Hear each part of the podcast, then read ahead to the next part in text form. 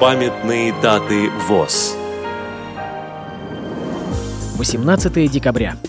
135 лет со дня рождения Михаила Николаевича Тимофеева-Терешкина, якутского поэта, члена Союза писателей. 18 декабря. 100 лет со дня рождения Анны Акимовны Притчиной, труженика тыла в годы Великой Отечественной войны, поэтессы.